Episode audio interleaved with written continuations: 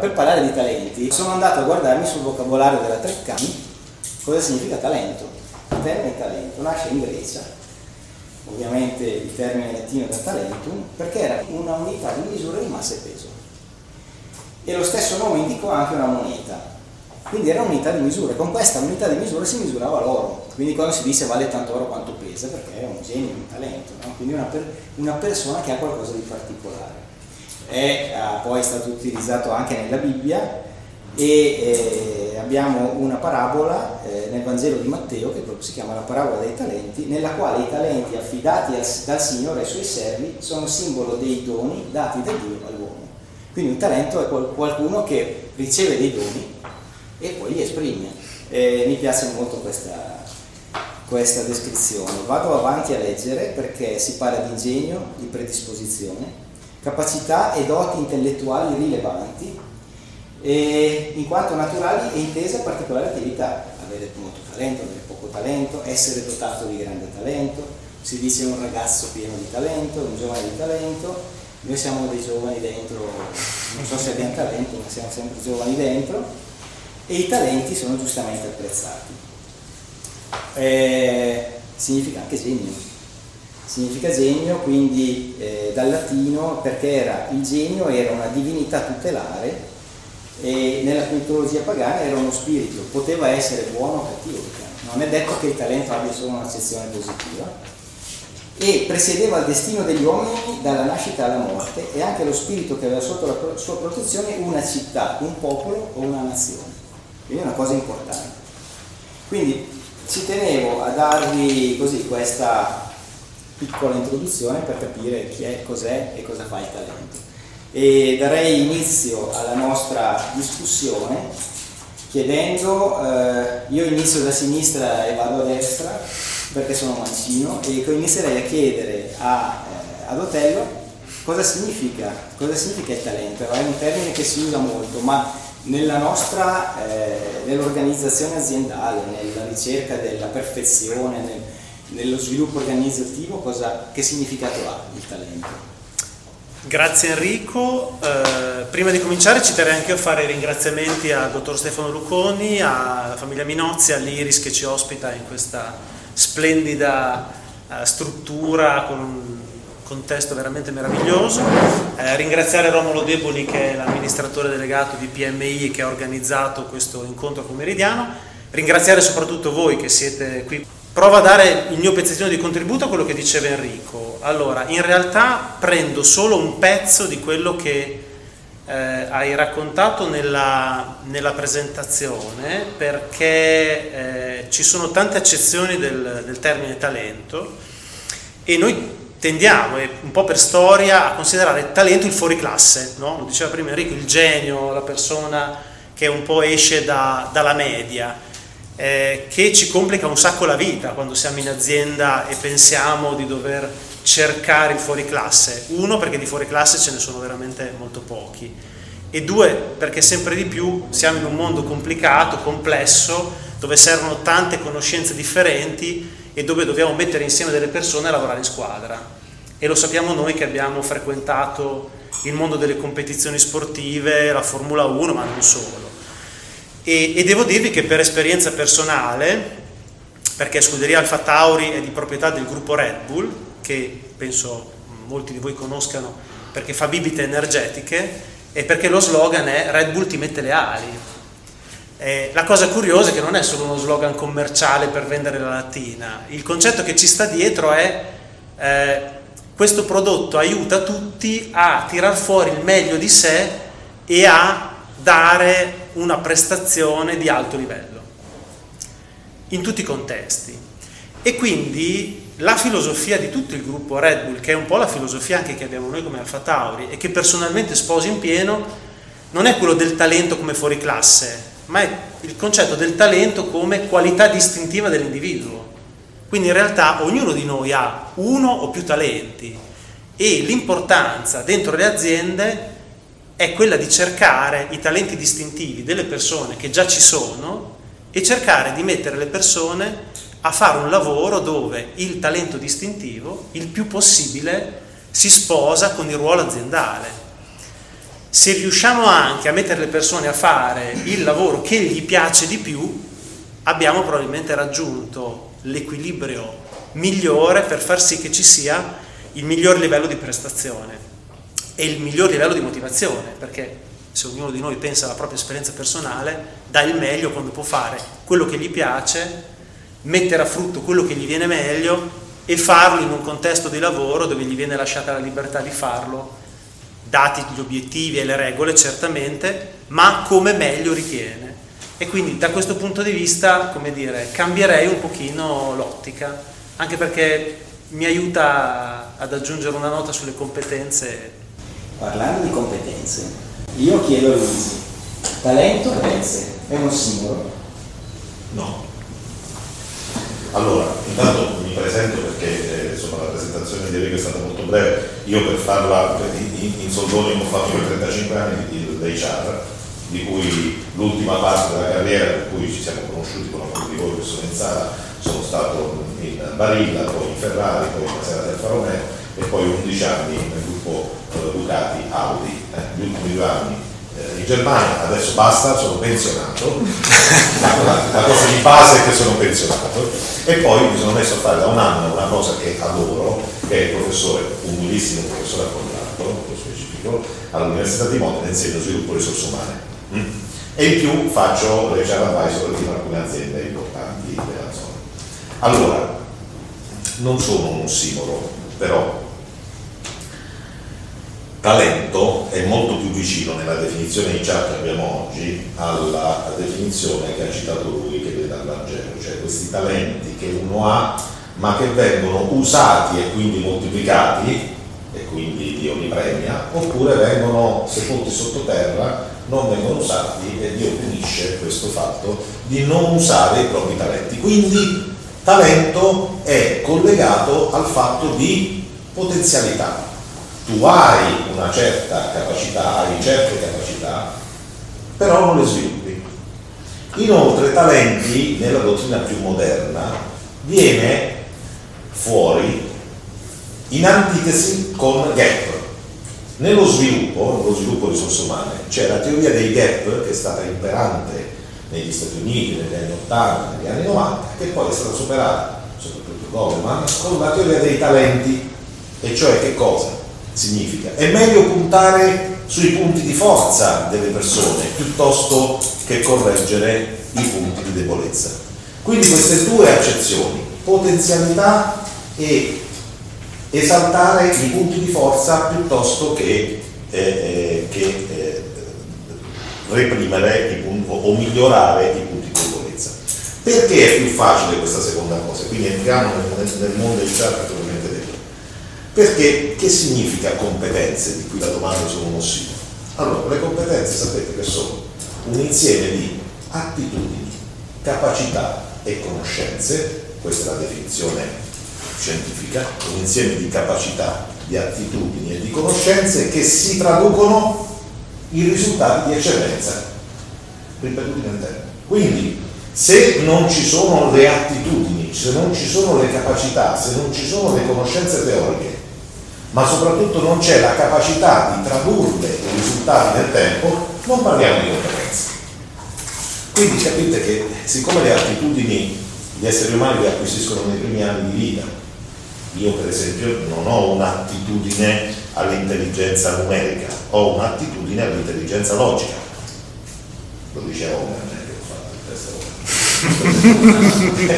Quindi è inutile che io mi sbatta la testa per cercare di diventare bravo in matematica a cinquanta anni, però l'azienda potrà utilizzarmi bene nel, nel fare quello che sono bravo a fare, e cioè eh, la logica.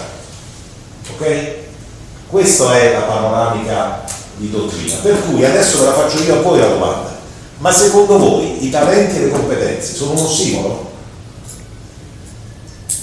Cioè sono due cose che non, che non hanno niente a che fare tra di loro? No, no. Perché se una persona ha dei talenti, evidentemente li esprimerà in competenze, altrimenti che talenti sono? Giusto? Ci siamo? Questo è l'inquadramento, diciamo così. Scusate, io un anno di università mi ha trasformato. Devo fare l'impostazione scientifica, eh, non l'abbiamo osservata. Quindi talenti e competenze no, non sono uno stimolo, perché se ci sono i talenti, questi talenti si devono tradurre in competenze. Aggiungo, e poi mi taccio perché dobbiamo essere bene, un'altra cosa. Tutta questa roba dei talenti è venuta fuori negli ultimi anni per due fondamentali motivi. Il primo, le politiche di sviluppo attuate dalle grandi aziende del mondo, vedo i colleghi della Ferrari, ne abbiamo fatte tante di politiche di sviluppo di Ferrari, con le carte di sostituzione, con quello che poi fra due anni farà quello, fra cinque anni farà quello, farà, applicate su duecento persone, sono state un fallimento. Alla fine quello che scrivi non è mai quello che si deve dire. E soprattutto le aziende hanno capito che queste politiche di sviluppo devono essere selettive, cioè devi puntare su alcuni talenti, eh?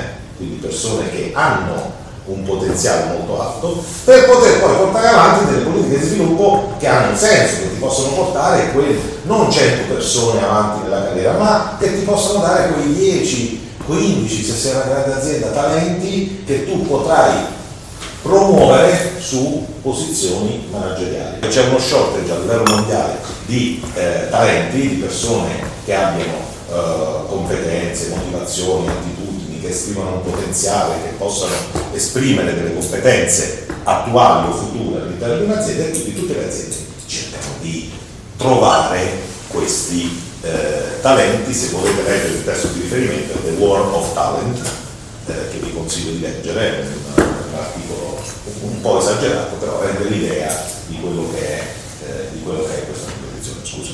No, scusa. Enrico, posso fare un... no. Scusa se ti interrompo, ma su questo punto sono in disaccordo con Luigi, eh, e, e quindi... mi piace, no, no, no, sono in parziale disaccordo, ma lo renderò ancora più forte vista la chiacchierata di stasera. Allora, la prima cosa che volevo dire è che sembra cattivo, ma non è cattivo, cioè c'è questo modo di fare, ce l'aveva anche da giovane, un po' professorale, ma cioè, potete dirgli che non siete d'accordo e che avete un'idea sì, diversa. Sì, sì. No, detto tra due uomini, tra due direttori H R, pensate voi invece che io ero uno più operativo, mi occupavo di project management e avevo questi direttori H R che discutevano timore tutti e due, però... No, no, no, è vero, è vero.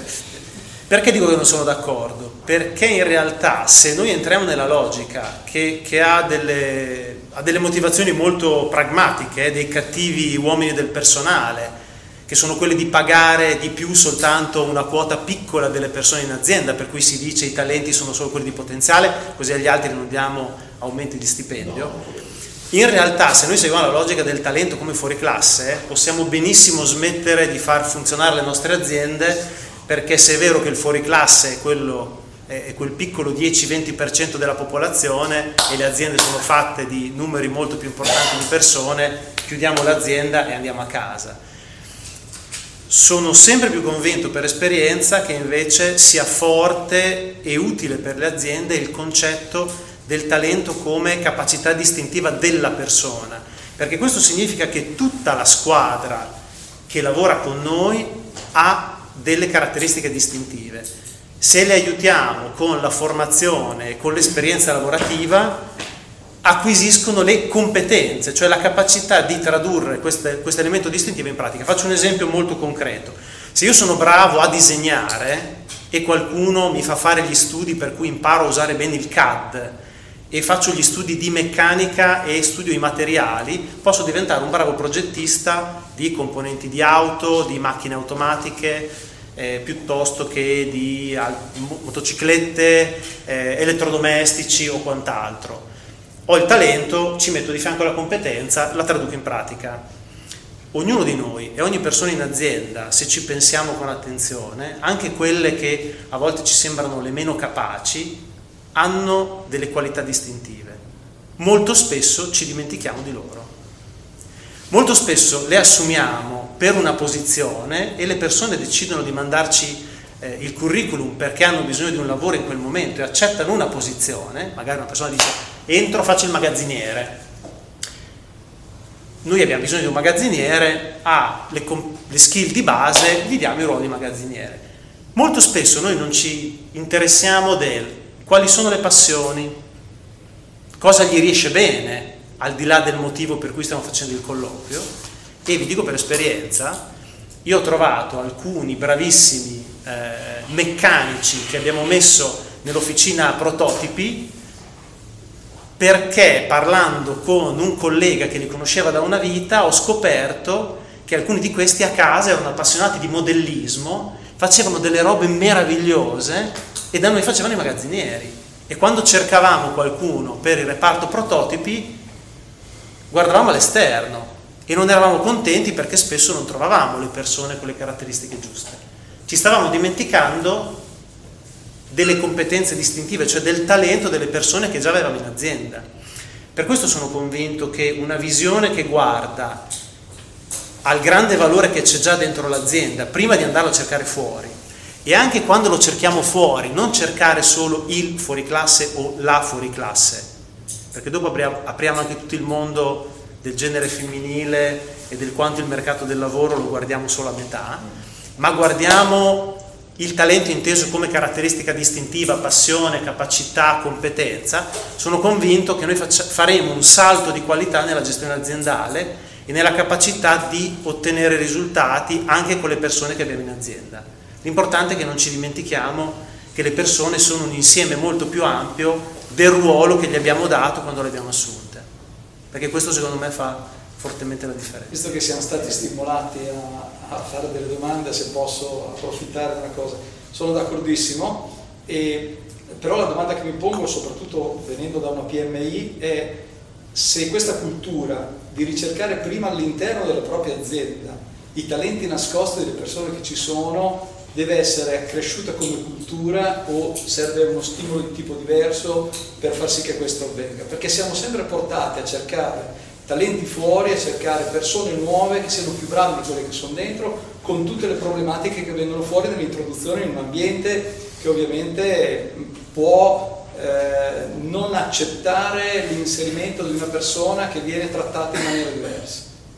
E quindi secondo me la parte culturale della formazione, ovvio che le piccole imprese non hanno più di tanto eh, personale dedicato all'H R, non hanno delle figure preparate forse per il discorso dell'H R, però dovrebbero spingere di più su questo tipo di formazione proprio per scoprire talenti nascosti interni che sicuramente, se vengono valorizzati, è più facile che stiano legati all'azienda, perché poi l'altro problema è quello che una persona che viene da fuori eh, già si fatica a portarla dentro, non è detto che poi dopo ritrovi all'interno dell'azienda quello che cerca e quindi vada via molto velocemente.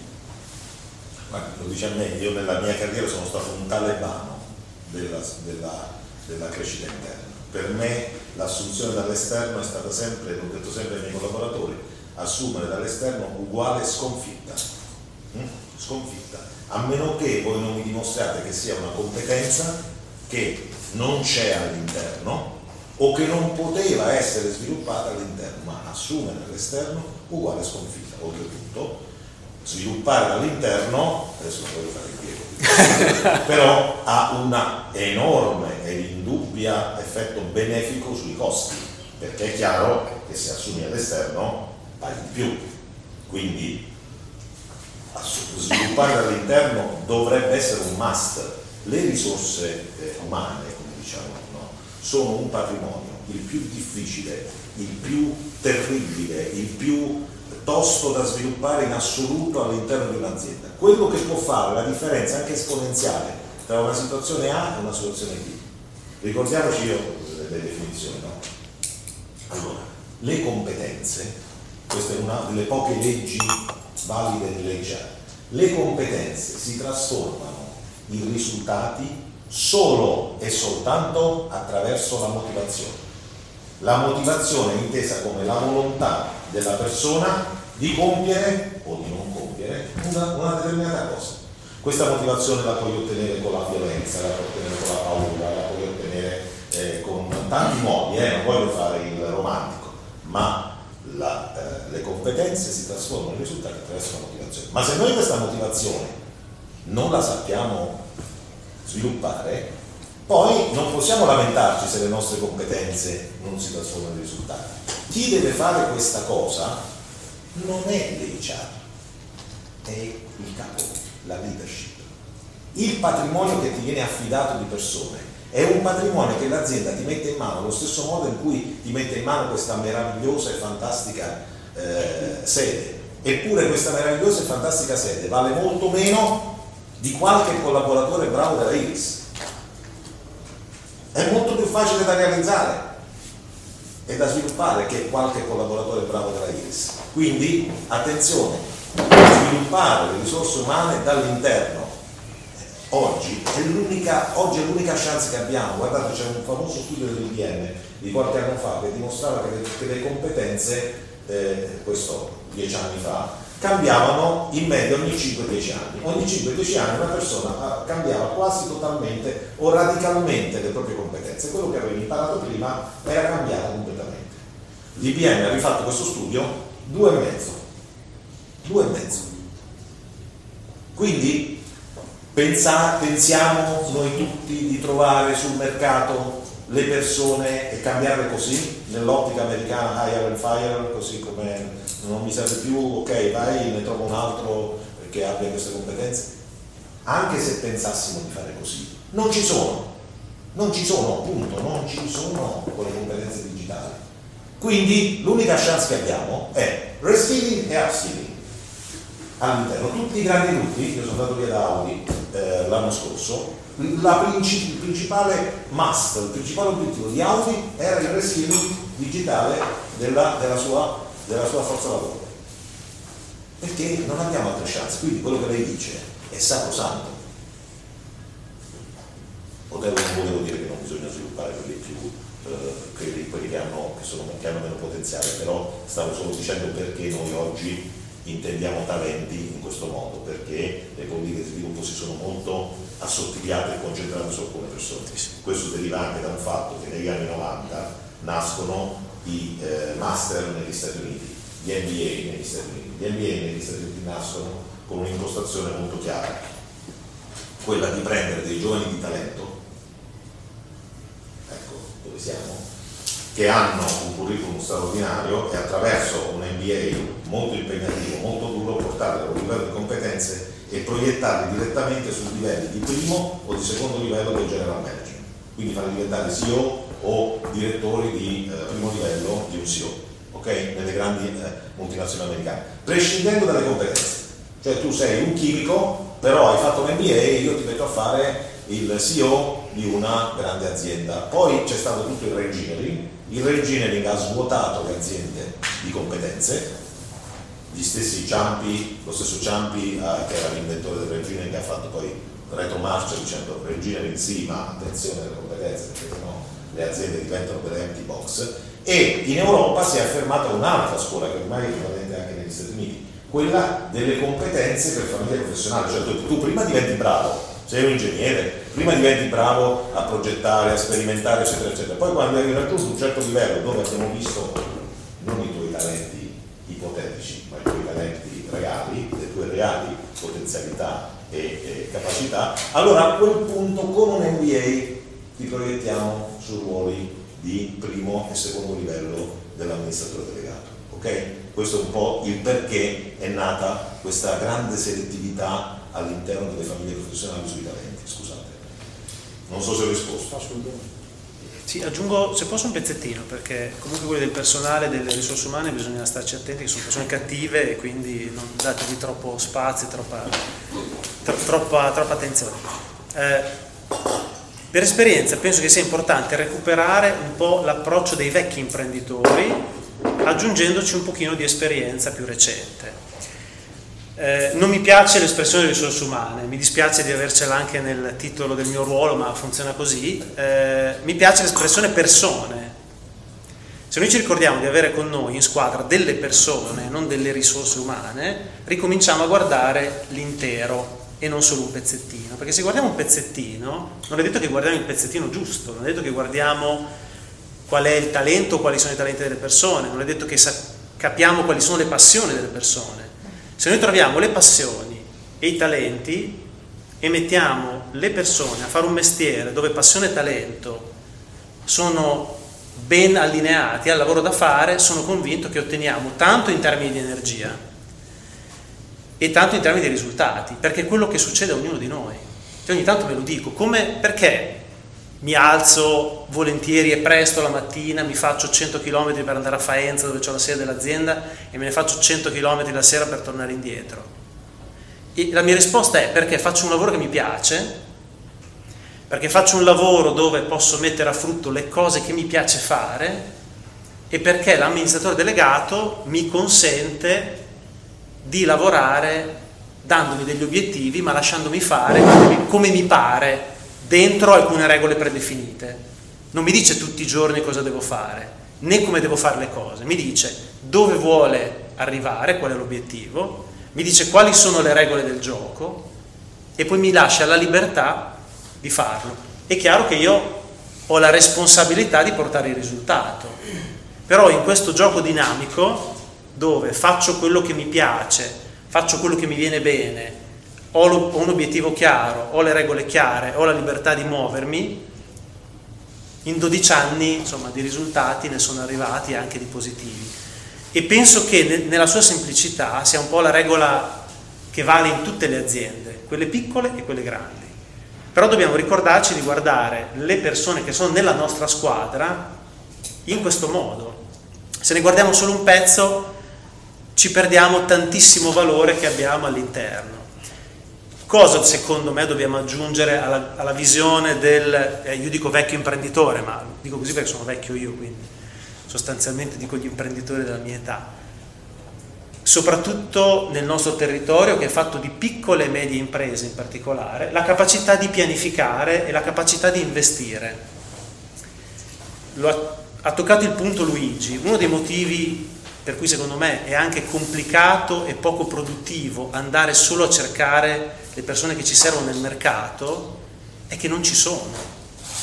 Un po' per demografia, nascono sempre meno eh, figli e la nostra popolazione sta diventando sempre più anziana, quindi noi continuiamo a cercare persone fuori ma ce ne sono sempre di meno, quindi la competizione è molto più alta. Due, andiamo a cercare le competenze già formate e spesso ci dimentichiamo del talento, quindi delle abilità.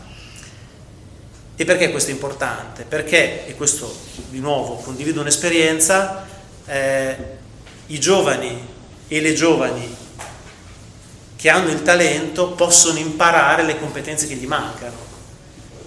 Ed è molto importante fare attenzione a quello che diceva lei, al contesto dell'azienda.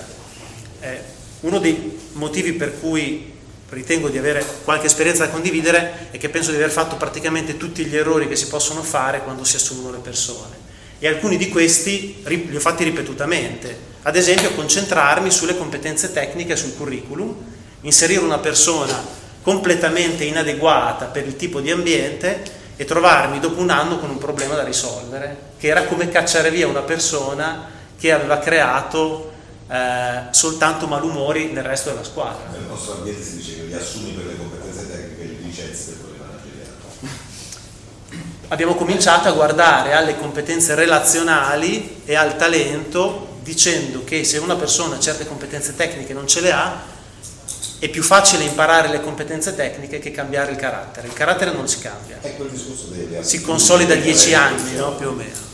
E, e quindi facciamo un compromesso che è curioso, perché noi facciamo Formula uno ad alto livello, quindi vorremmo sempre i più bravi, i più competenti, i più esperti, però abbiamo capito che a volte è meglio prendere una persona più adatta a lavorare con il resto della squadra che ha meno competenza tecnica, perché la competenza tecnica, se fa un lavoro che gli piace, la impara dentro o con l'utilizzo. Solo una battuta finale, sono d'accordo con quello che dice, perché io penso di eh, essere cresciuto sotto questo aspetto e quindi di aver imparato da persone che hanno avuto la pazienza e il tempo per insegnarmi a fare un determinato tipo di lavoro, soprattutto manageriale. Il problema è che oggi credo che la sfida è quella di andare oltre al tempo eh, che si può dedicare a queste cose in azienda, perché eh, lo stress e la necessità di arrivare sempre prima a fare determinate cose eh, va contro questo tipo di pazienza nell'andare a insegnare, nell'andare a scoprire i talenti. Sembra, dico sembra perché non è così, che si faccia prima a trovare una persona capace da mettere dentro e formare, e non formarla, inserirla velocemente piuttosto che perdere tempo a cercare di tirare fuori qualcosa da persone che comunque sono già legate all'azienda e rimarranno, se, soprattutto se le, se le eh, coinvolge all'interno di, di un discorso di questo tipo, rimarranno ancora di più legate all'azienda. Però il problema è anche di mentalità, perché oggi l'effetto tempo, l'effetto risultato sicuramente fa anche prendere strade sbagliate. È un trade-off che è responsabilità precisa dell'imprenditore e di chi l'aiuta nel tema capitale intellettuale e risorse umane. E lì, se decidi di investire su una persona, devi dargli la possibilità di crescere, gli strumenti per crescere e le motivazioni per crescere. Se invece ti rendi conto che è mission impossible, è inutile stare a cavare il sangue da drape, ne prendi un altro più bravo, che però con tanta attenzione, perché la fase di inserimento di un'azienda è molto difficile. Guardate, poi ci sono contesti e contesti, eh, perché noi qui siamo in Europa e in Italia. Io ho lavorato in tutto il mondo nelle risorse umane, se voi vedete il contesto asiatico è una roba che non ci crede. Cioè il concetto di loyalty in Asia non, non, è, non c'è, cioè, mi manca l'area del cervello che dove sta la loyalty. Cioè loro cambiano l'azienda eh, una volta all'anno, anche di più, eh, per cento dollari prendono e ti guardano e dicono sì sì, ma lui mi dai cento dollari in più, io sono andato là. Eh, non esiste il preavviso, non esistono patti di stabilità o di non concorrenza, eh, in un curriculum ti trovi dieci anni, dieci lavori e nessuno non ci fa caso, anzi è quasi, quasi buono. Tanto per darvi un'idea, la nostra sede dell'Audi a Pechino, cinquanta per cento di turnover annuo, cioè significa che cambi il cinquanta per cento di persone ogni anno, e il nostro era ottimo perché le altre aziende intorno avevano il settanta per cento. In India ci sono aziende che hanno, soprattutto nel campo dell'I T, l'ottanta per cento, con un effetto a spirale di, su, sui salari, perché tutti questi paesi hanno i salari minimi perché hanno delle situazioni di povertà, quindi come alzano il salario minimo a spirale si alzano tutti i salari sopra. E poi questi cambiano continuamente, quindi ogni anno spuntano il cinque per cento, il dieci per cento, il tre per cento, l'uno per cento. Quindi è una rincorsa pazzesca. Ecco, pensate cosa significa parlare di talenti in un, in un ambiente come quello.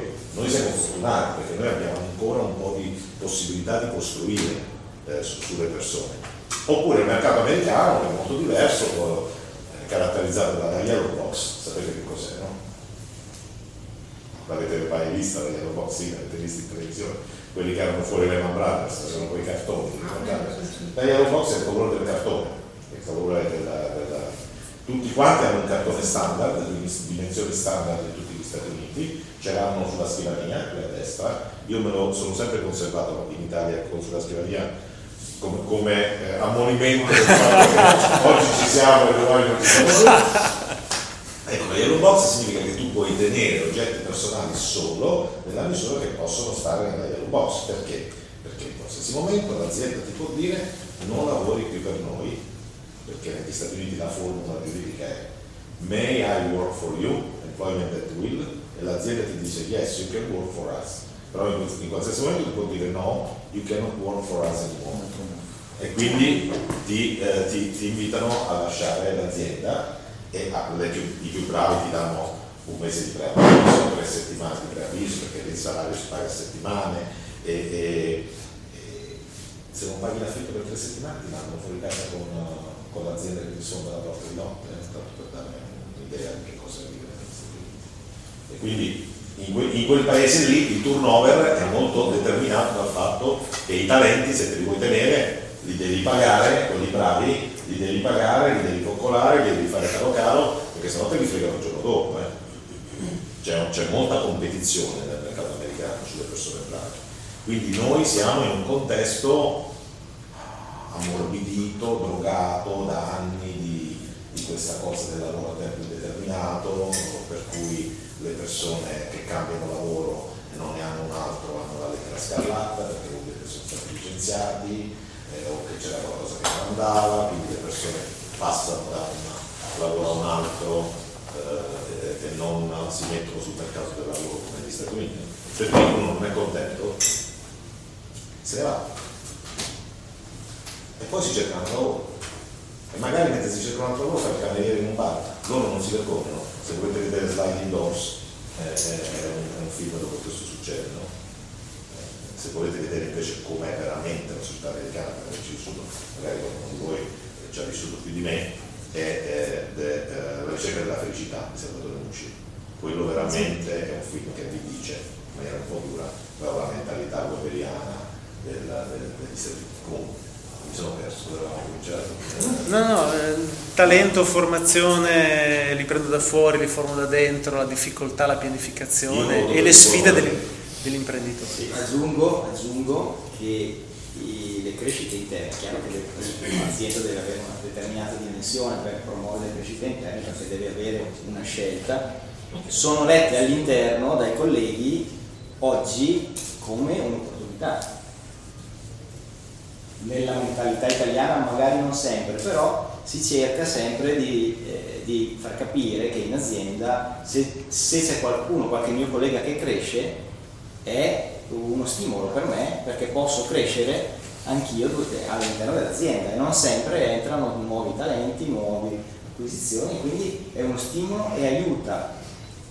Io lo vedo dal punto di vista oggi del consulente che lavora sui processi dell'azienda, quindi sta a contatto con le persone che lavorano operativamente dentro l'azienda, specialmente le persone più giovani questa cosa la vedono come una grande opportunità perché dicono bene, se c'è qualcuno che vale in azienda c'è chi lo valuta, lo valuta oggettivamente e gli permette di crescere e di sfruttare il proprio talento.